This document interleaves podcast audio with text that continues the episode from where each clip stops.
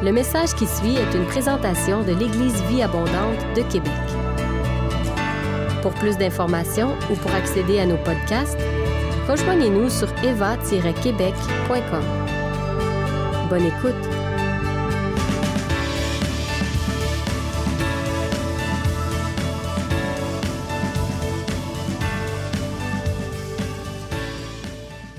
Seigneur, merci pour ta parole. Merci pour ces instants. Merci pour le fait que tu es le maître de la moisson et tu mets tes ouvriers là où tu les veux. Merci Seigneur de ce que tu es un bon papa en cette fête des pères. Je prie que ta grâce repose sur cette prédication. Je sais que tu veux venir saisir plusieurs cœurs ce matin. Je prie que, alors que je vais partager ce que tu as mis sur mon cœur, je prie que ce soit un lieu de révélation. Je prie qu'il y ait quelque chose qui vienne saisir le cœur de mes frères et de mes sœurs qu'ils vont sortir, ils vont dire, je me rappelle la fête des pères en 2022, je me rappelle qu'il y a quelque chose qui a changé dans mon cœur par rapport à l'affection du Père pour ma vie. Donc, Seigneur, je bénis ces instants en ton nom, dans le nom du Seigneur Jésus-Christ. Amen. La Bible dit dans Job 33, 14 que Dieu parle cependant, tantôt d'une manière, tantôt d'une autre, et l'on n'y prend point garde. Il y a neuf, ans, jour pour jour, j'étais aux États-Unis, justement. J'étais aux États-Unis dans l'État de Pennsylvanie pour euh, une formation de trois semaines chrétienne euh, dans laquelle on nous enseignait sur toutes sortes de sujets, euh, sur l'évangélisation, sur euh, la théologie. J'avais eu l'occasion de rencontrer dans ces trois semaines-là Mark Verkler, d'où est venu notre cours, comment discerner la, voix de Dieu ici à l'Église Vie Abondante. Et j'étais là-bas avec quelques personnes de l'Église Vie Abondante. Et on a passé trois semaines d'affilée à être enseigné par de multiples enseignants, dont une femme qui s'appelait, qui se prénommait Marie. Marie était particulière. Entre vous et moi, pour être bien honnête ce matin, quand j'ai commencé à voir Marie enseigner, à mes yeux, à ce moment-là, elle me paraissait très bizarre. Elle était, en bon québécois, elle était weird, elle était bizarre. Ce qu'elle enseignait était pour moi bizarre aussi. Euh, et j'étais complètement perturbé par le type de personnalité qui était en train d'enseigner. Mais ce qui ajoutait à ma perturbation, c'est qu'alors que je la trouvais bizarre, spéciale, euh, j'arrivais pas trop à la cerner et tout ça, excitée et tout, euh, euh, expressive et tout. Puis, ce que j'arrivais pas à comprendre, c'est que je sentais la présence de Dieu et je pleurais sans vraiment pouvoir me contrôler. Et c'était comme un conflit intérieur que je vivais. Et Marie nous enseignait sur les arts prophétiques. Et c'était quelque chose que je ne connaissais pas à ce moment-là. C'est quoi ça, les arts prophétiques? On sait ce que c'est, les arts, mais c'est quoi des arts prophétiques? Et là, il a commencé à nous enseigner avec sa personnalité et tout ça. Puis je pense qu'il y avait une partie du fait que c'était la première fois que j'étais exposé à ce genre de, à cette histoire d'art prophétique-là. déjà, c'était bizarre pour moi, mais en plus, la personnalité, tout ça ensemble, mais avec la présence de Dieu que je chantais, puis l'onction, puis les pleurs qui étaient là, ça faisait un drôle de mélange. Vraiment un drôle de mélange. Et elle commence à nous enseigner que les arts prophétiques, la particularité, c'est qu'on peut peindre, à titre d'exemple, un tableau et juste décider de dire, je vais peindre la maison de mon enfance, et là, on, va, on, va prendre peut prendre une photo aussi, on peut peindre ce qu'on voit sur la photo et tout. Ou la dimension des arts prophétiques, c'est on se met en prière et on demande au Seigneur, lui, qui nous donne une image. Et on peint ce qu'on reçoit dans notre esprit et là, à ce moment-là, c'est ce qu'on appelle de l'art prophétique, c'est-à-dire qu'il est inspiré par l'Esprit de Dieu. Je me rappelle d'une église qui euh, encourage beaucoup les arts prophétiques et ils avaient décidé d'exposer les toiles, entre autres, euh, dans une galerie d'art non chrétienne.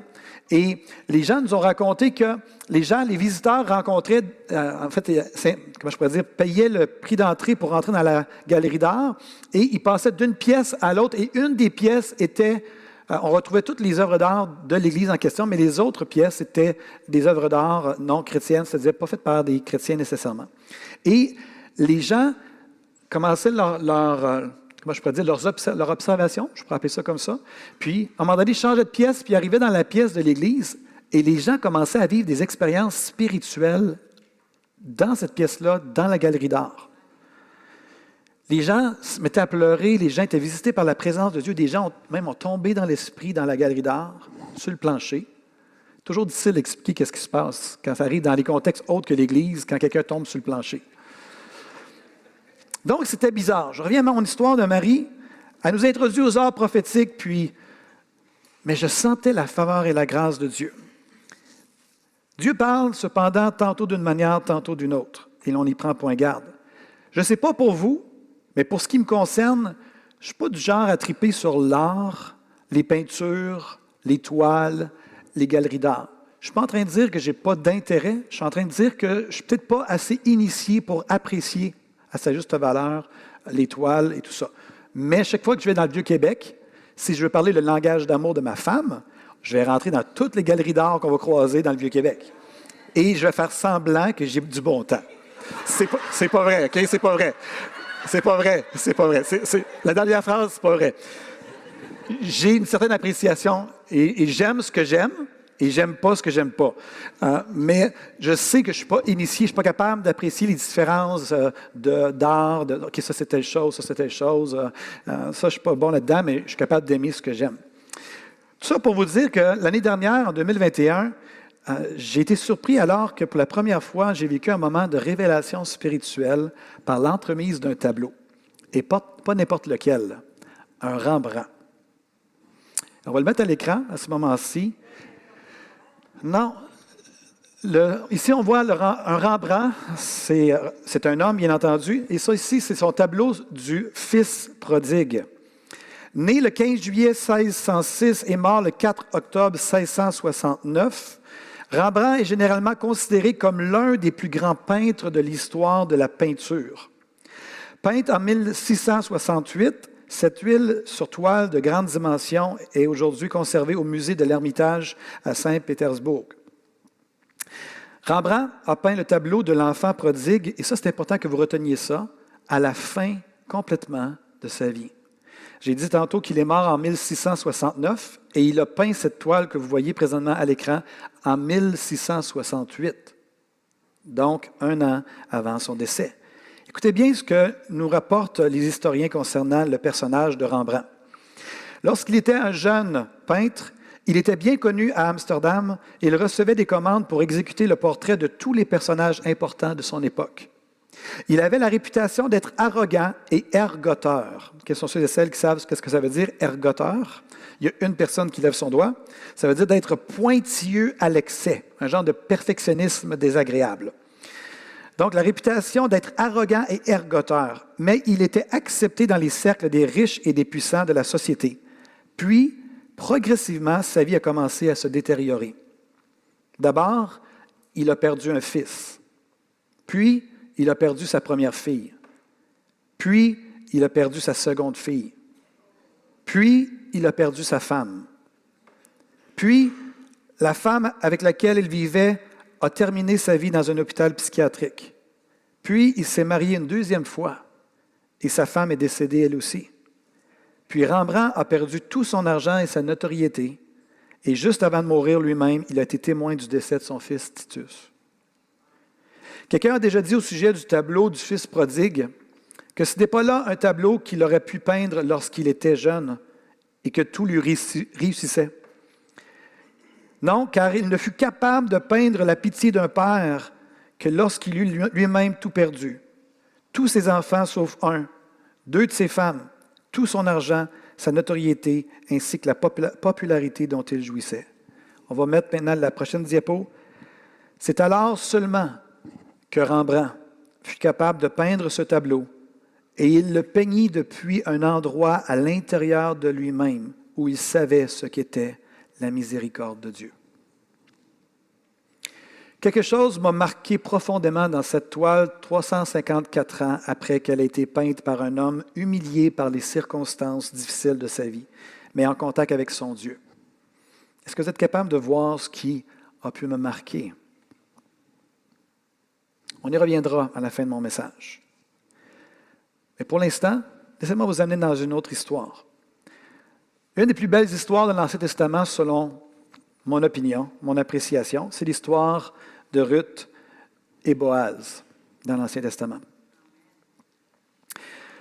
Pour, contrairement à ce qu'on peut raconter parfois, ce n'est pas une histoire d'amour. En fait, de toute évidence, Boaz était beaucoup plus âgé que, que Ruth. Ce n'est pas une histoire d'amour, c'est une histoire de bonté. Et en cette fête des pères, j'aimerais mettre l'emphase plus sur Boaz. Boaz, le nom veut dire en lui est la force. Et Boaz était vraiment un homme bon et béni. Ou devrais-je dire béni et bon, les deux sont bons. Il était les deux. Laissez-moi vous rappeler brièvement ce qu'était l'histoire, ce qu'est l'histoire du livre de Ruth. Naomi quitta Bethléem en Juda avec son mari Elimelech et leurs deux fils afin de séjourner dans le pays de Moab. Pendant leur séjour dans le pays de Moab, le mari de Naomi, Elimelech, mourut. Par la suite, les deux fils de Naomi se marièrent avec deux femmes moabites qui s'appellent Ruth et Orpa, merci. Par la suite, les deux fils moururent. Est-ce que ça fait penser à une histoire? Par la suite, les deux fils, donc le mari est décédé. Par la suite, les deux fils moururent à leur tour, laissant leur mère Naomi seule avec des belles filles moabites, sans enfants, sans descendants. Un jour, Naomi décida de retourner dans son pays, à Bethléem, et libéra ses belles filles afin qu'elles puissent refaire leur vie. Mais Ruth resta attachée à Naomi. Arrivée à Bethléem, Ruth, la belle-fille qui a décidé de rester avec Naomi, demanda la permission à Naomi d'aller glaner des épis dans les champs. Et laissez-moi vous lire une partie de leur histoire. Je lis à partir du livre de Ruth, bien entendu. Un peu plus tard, donc, on retrouve Ruth qui est en train de glaner dans des champs dans les alentours de Bethléem. Un peu plus tard, Boaz lui-même vint de Bethléem et salua les moissonneurs en leur disant Que l'Éternel soit avec vous. Ils lui répondirent Que l'Éternel te bénisse. Boaz demanda au serviteur qui était, la responsable des, moissonneurs À qui est cette jeune femme? Le responsable des moissonneurs lui répondit C'est la jeune Moabite qui est revenue avec Noémie des plaines de Moab. Elle nous a demandé la permission de, glaner les épis entre les gerbes derrière les moissonneurs. Elle est venue ce matin et depuis, elle a été à pied d'œuvre jusqu'à maintenant et s'est à peine reposée un instant. Boaz dit à Ruth, écoute bien ma fille, ne va pas glaner dans un autre champ. Reste ici et suis mes servantes. Regarde bien où mes hommes moissonneront et suis les femmes qui ramassent les épis. J'ai interdit à mes serviteurs de t'ennuyer et si tu as soif, va boire aux cruches qu'ils ont remplies. Ruth s'inclina jusqu'à terre, se prosterna et lui dit, Pourquoi m'accueilles-tu avec tant de faveur? Et t'intéresses-tu à moi qui ne suis qu'une étrangère? Boaz lui dit, lui répondit, On m'a bien raconté tout ce que tu as fait pour ta belle-mère après la mort de ton mari. Je sais que tu as quitté ton père et ta mère et ton pays natal pour venir vivre chez un peuple que tu ne connaissais pas auparavant. Que l'Éternel te récompense pour ce que tu as fait et que le Dieu d'Israël, sous la protection duquel tu es venu t'abriter, t'accorde une pleine récompense. J'aimerais dire aussi à tous les frères et sœurs qui ont quitté leur pays pour venir dans un peuple que vous ne connaissiez pas, le peuple canadien et québécois, je veux déclarer la même chose sur vos vies, que l'Éternel vous, récompense pour ce que vous avez fait et que vous soyez sous sa protection et qu'il vous accorde une pleine récompense. Amen. Et tous les néo-québécois disent Amen. Hallelujah. Redis, mon maître, tu m'accueilles avec tant de faveur que j'en suis réconforté. Tes paroles me touchent, moi ta servante, bien que je ne sois pas même au rang de tes servantes. À l'heure du repas, Boaz lui dit, Approche-toi et viens prendre un morceau de pain, trempe-le dans la vinaigrette. Alors elle s'assit à côté des moissonneurs et Boaz lui offrit les épis grillés. Elle en mangea à satiété et garda le reste. Quand elle retourna pour glaner, Boaz ordonna à ses serviteurs, Permettez-lui aussi de glaner entre les gerbes sans la rabrouer. Laissez même tomber exprès pour elle quelques épis de javel et abandonnez-les pour qu'elle puisse les ramasser, et ne lui faites pas de reproches. Ainsi Ruth glana dans le champ jusqu'au soir, puis elle bâtit ce qu'elle avait ramassé. Il y avait quarante litres d'orge. Elle l'emporta, rentra au village et montra à sa belle-mère ce qu'elle avait ramassé. Elle sortit aussi les épis qui restaient de son repas de midi après qu'elle se fût rassasiée et elle lui donna. Un peu plus loin, ça dit que Noémie, la belle-mère de Ruth, lui dit un jour, Ma fille, je ne veux pas négliger de te chercher une situation qui te rende heureuse. Tu sais que Boaz, avec les servantes duquel tu as travaillé, est notre parent.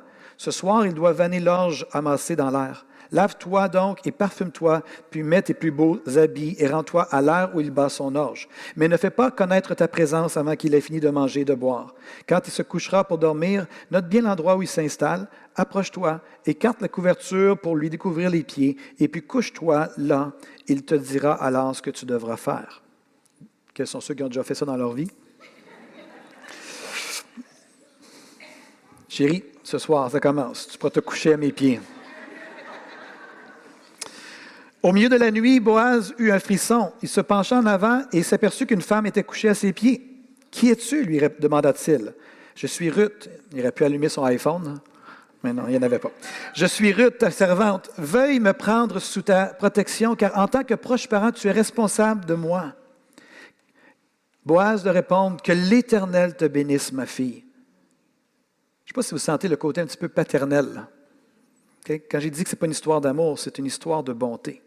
Ce que tu viens de faire est une preuve d'amour envers ta belle-mère, encore plus grande que ce que tu as déjà fait. En effet, tu aurais pu courir après les jeunes hommes, qu'ils soient pauvres ou riches. Maintenant, ma fille, ne t'inquiète pas, je ferai pour toi tout ce que tu demandes, car tous les gens de l'endroit savent que tu es une femme de valeur. Avant qu'elle parte, Boaz lui dit, Donne la cape que tu portes, tiens-la bien, elle l'atteint ainsi il versa 25 litres d'orge et l'aida à les charger sur elle, puis elle rentra à la ville.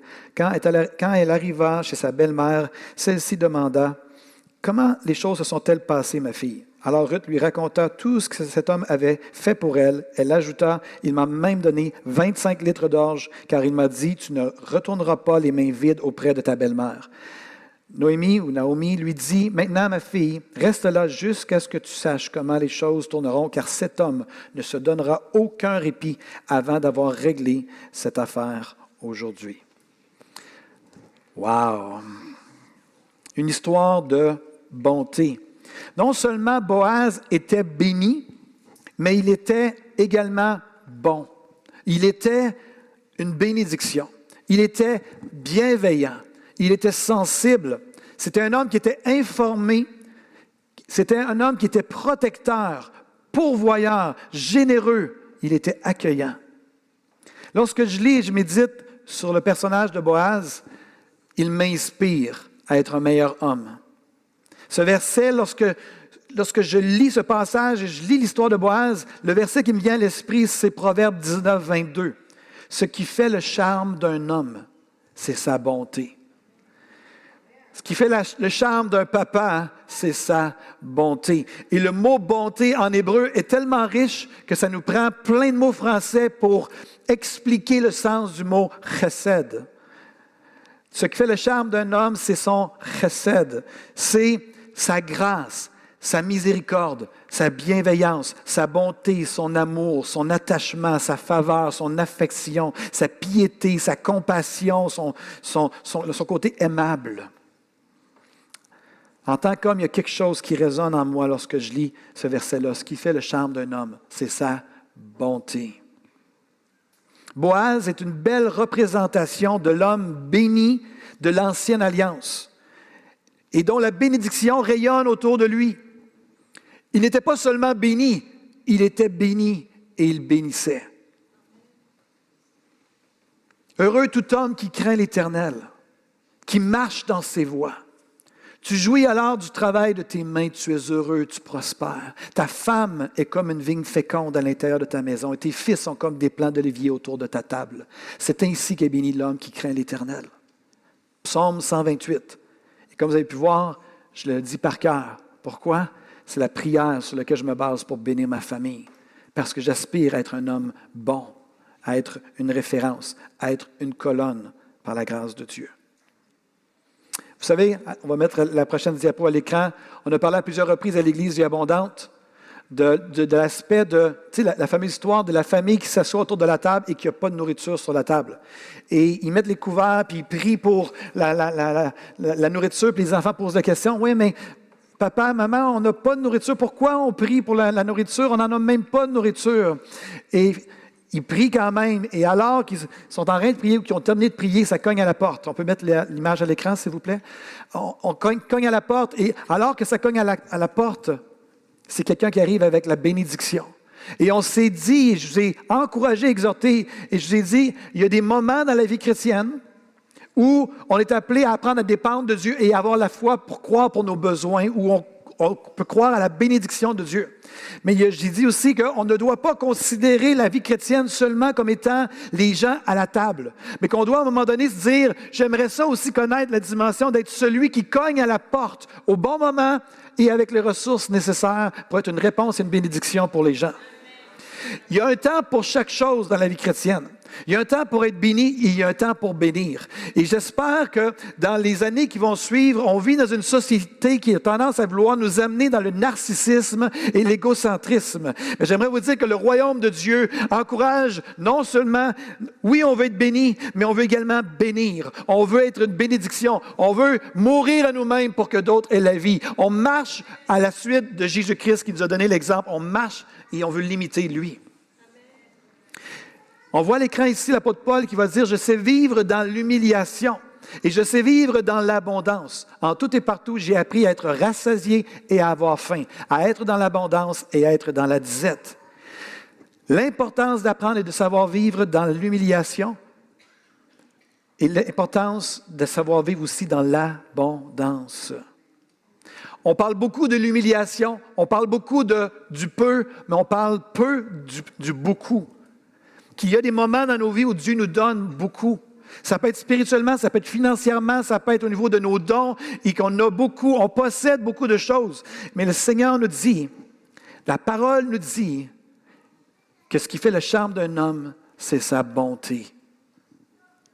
Pas la quantité de ses richesses, pas la quantité de tous ses apparats, mais c'est sa bonté qui est manifestée, que les gens peuvent goûter une partie de Dieu à travers la bonté d'un homme.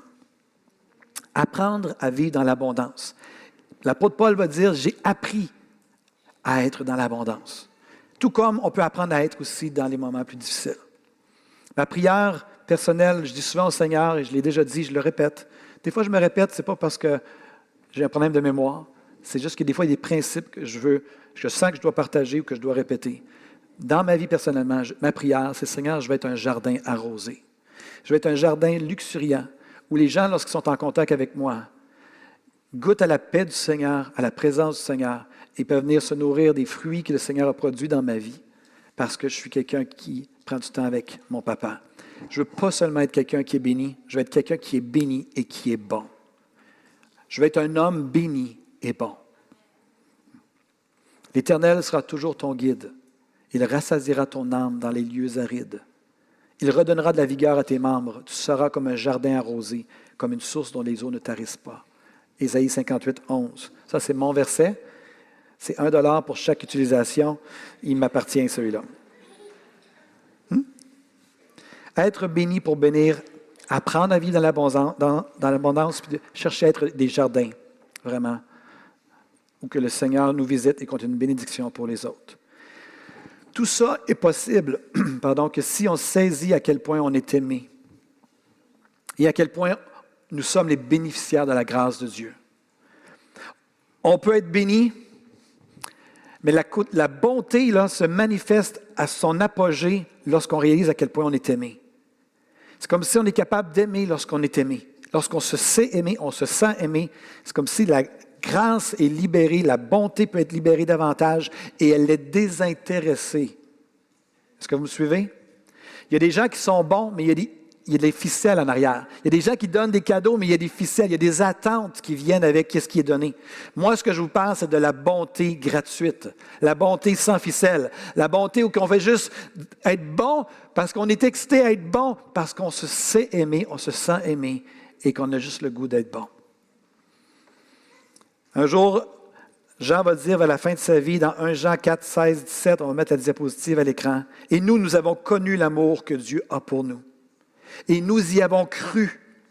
Dieu est amour, et celui qui demeure dans l'amour demeure en Dieu, et Dieu demeure en lui. Tel il est, tel nous sommes aussi dans ce monde. C'est en cela que l'amour est parfait en nous. Ce n'est pas juste une dimension d'être aimé de Dieu, c'est d'être une représentation de Dieu aussi dans ce monde. On ne peut aimer réellement que dans la mesure où on se sait aimer. 2 Corinthiens 1, verset 3 à 5 dit, Béni soit Dieu le Père, notre Papa, le Père de notre Seigneur Jésus-Christ, le Père qui est plein de... Le Dieu qui réconforte dans toutes les situations. Il nous réconforte dans toutes nos détresses, afin, prochaine diapo, qu'à notre tour, nous soyons capables de réconforter aussi ceux qui passent par toutes sortes de détresse, en leur apportant le réconfort que Dieu nous a apporté. De même, en effet, que les souffrances du Christ surabondent dans notre vie, surabonde le réconfort qu'il nous donne. J'aimerais vous dire ce matin une phrase qui, de plus en plus maintenant, vous la connaissez, euh, qui, c'est moi qui, qui créé cette phrase-là, mais sachez que vous êtes aimés. Sachez que au sein de l'incompréhension, vous êtes aimé. Au sein de la douleur, sachez que vous êtes aimé. Au sein du bonheur, sachez que vous êtes aimé. Au sein de la réjouissance, vous êtes aimé. Quand vous êtes dans le deuil, il y a des gens ici parmi nous, vous êtes dans le deuil présentement, sachez que vous êtes aimé dans votre deuil. Lorsque la colère tenaille votre cœur, vous êtes aimé. Lorsque vous l'avez échappé solide, qu'il n'y a personne d'autre que vous qui le savez, vous l'avez échappé solide, j'aimerais vous dire que vous êtes aimé encore. Lorsque vous vous sentez comme un moins ou une, moins que rien, vous êtes aimé. Lorsque l'ennemi vous crible de mensonges en vous disant que Dieu ne vous aime pas, vous êtes encore aimé. Lorsque vous sentez que vous êtes dans, le, dans un super de beau moment ou dans le pire des moments, vous êtes aimé. Que vous soyez dans le découragement, dans l'oppression, que vous viviez des, traumatismes, que ce soit dans cette vie ou dans la vie d'après, sachez que vous êtes aimés. Vous avez un Père au ciel qui vous aime comme personne d'autre dans l'univers vous aime. Que vous soyez performant ou non, il vous aime. Et comme j'aime le dire, s'il y a un frigidaire au ciel, il y a votre photo sur son frigidaire. Il vous tripe dessus comme un grand-père ou une grand-mère qui a les photos de ses petits-enfants sur le frigidaire. On ne peut aimer réellement que dans la mesure où on se sait aimer. Sachez que vous êtes aimés. Mais Dieu prouve son amour envers nous, en ce que lorsque nous étions encore des pécheurs, Christ est mort pour nous. Romains 8, 31 dit, Que dirons-nous donc à l'égard de ces choses? Si Dieu est pour nous, si Papa est pour nous, qui sera contre nous?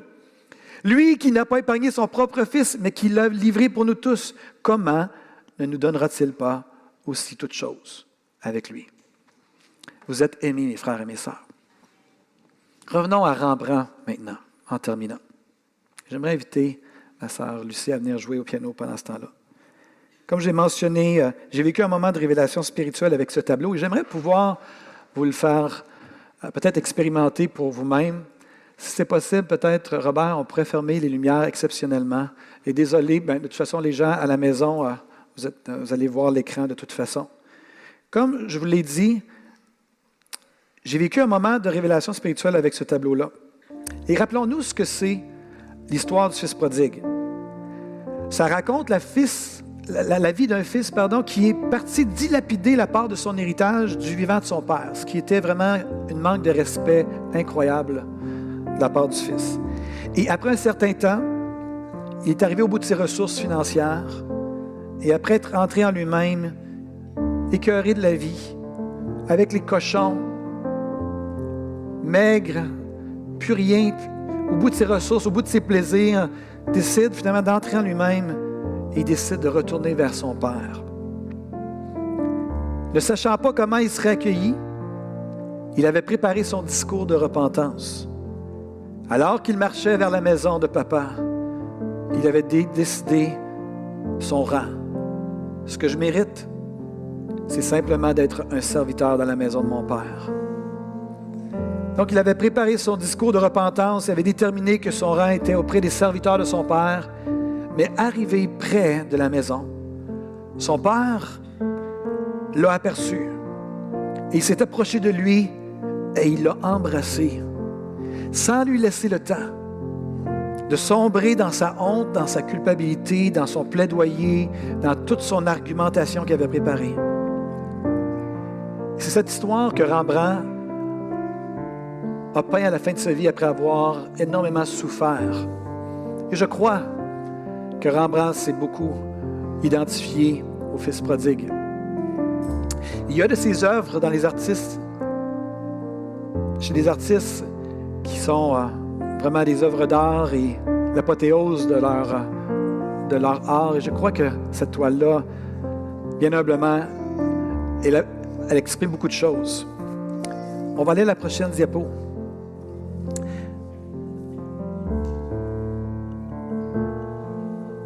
On va aller à la prochaine diapo, Marie. Merci. Remarquez-vous quelque chose de particulier? J'aimerais vous rappeler qui a peint cette toile-là. Rembrandt, celui qu'on considère, que beaucoup de considèrent comme le plus grand peintre de l'histoire.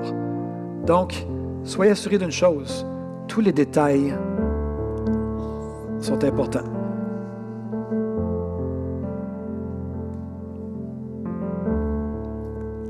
Déjà, on a fait un zoom et les éléments moins importants sont maintenant enlevés de l'image. Et ici, on a le Père avec le retour du Fils. Remarquez-vous quelque chose de particulier dans cette image-là?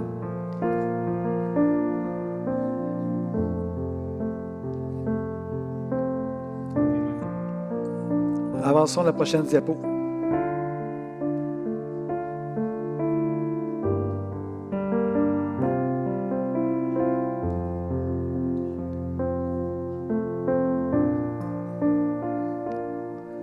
Prochaine diapo.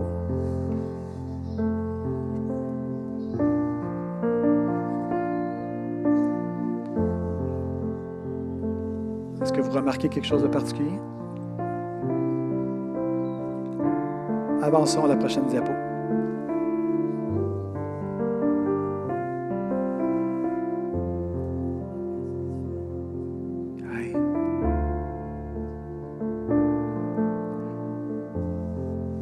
Que représentent ces mains? Les mains qu'on vous voyez présentement à l'écran sont la main d'un père et la main d'une mère. On a souvent tendance, et on l'a dit depuis le début de la réunion, à dire que Dieu est notre Père. J'aimerais vous dire que Dieu aussi se décrit dans les Écritures comme une mère. Et que le Seigneur vous accueille ce matin comme un Père et comme une mère. Qui vous accueille pleinement dans votre brisement, dans votre deuil, dans votre découragement. Il vous accueille pleinement. J'aimerais qu'on puisse mettre la prochaine diapo, s'il te plaît, Marie. Il vous accueille pleinement. Peu importe ce que tu as vécu, peu importe ce que tu as expérimenté, peu importe quels sont tes combats et les péchés avec lesquels tu te bats, j'aimerais te dire ce matin que chaque fois que tu te tournes vers le Père et tu dis Seigneur, j'ai besoin de grâce, le Seigneur t'accueille et te pardonne, il te restaure et il te purifie. Dieu a dit créons l'homme et la femme à notre image. Il le créa à l'image de Dieu, il les créa homme et femme. Un jour, Dieu va dire si on disait l'Éternel m'abandonne, le Seigneur m'oublie. Dieu a répondu Une femme oublie-t-elle l'enfant qu'elle allait? N'a-t-elle pas pitié du fruit de ses entrailles? Quand elle l'oublierait, moi je ne t'oublierai point. Voici, je t'ai gravé sur mes mains et tes murs sont toujours devant mes yeux. Ésaïe 66, verset 13 dit Oui, comme une mère qui console son enfant, moi aussi, je vous consolerai. Donc Dieu a un cœur de père, oui, mais ce a de beau dans le cœur d'une mère vient aussi de Dieu lui-même? Et Dieu nous accueille de cette façon-là. Mes frères et mes sœurs, sachez que vous êtes vraiment aimés, accueillis, recueillis, acceptés, pardonnés et chéris. Puissions-nous trouver, en tant que disciples de Jésus-Christ, la grâce de pouvoir, oui, se laisser bénir, mais d'expérimenter aussi la grâce de pouvoir bénir à notre tour et d'expérimenter le plaisir qu'a Dieu de pouvoir accueillir des hommes et des femmes dans sa grâce et que nous ayons ce plaisir aussi de manifester la grâce de Dieu à l'égard des gens aussi qui nous entourent, même ceux qui ne le méritent pas. C'est l'idée de la grâce. Donc, je ne sais pas qu'est-ce que vous vivez dans vos relations autour de vous. On est dans la fête des pères, mais j'aimerais vous encourager à être non seulement béni, mais d'être également une bénédiction. Vous avez aimé ce message, nous vous invitons à vous joindre à nous lors de nos rencontres du dimanche matin. Vous trouverez l'horaire et l'emplacement de nos réunions sur notre site internet eva-québec.com. N'hésitez pas à communiquer avec nous et que Dieu vous bénisse.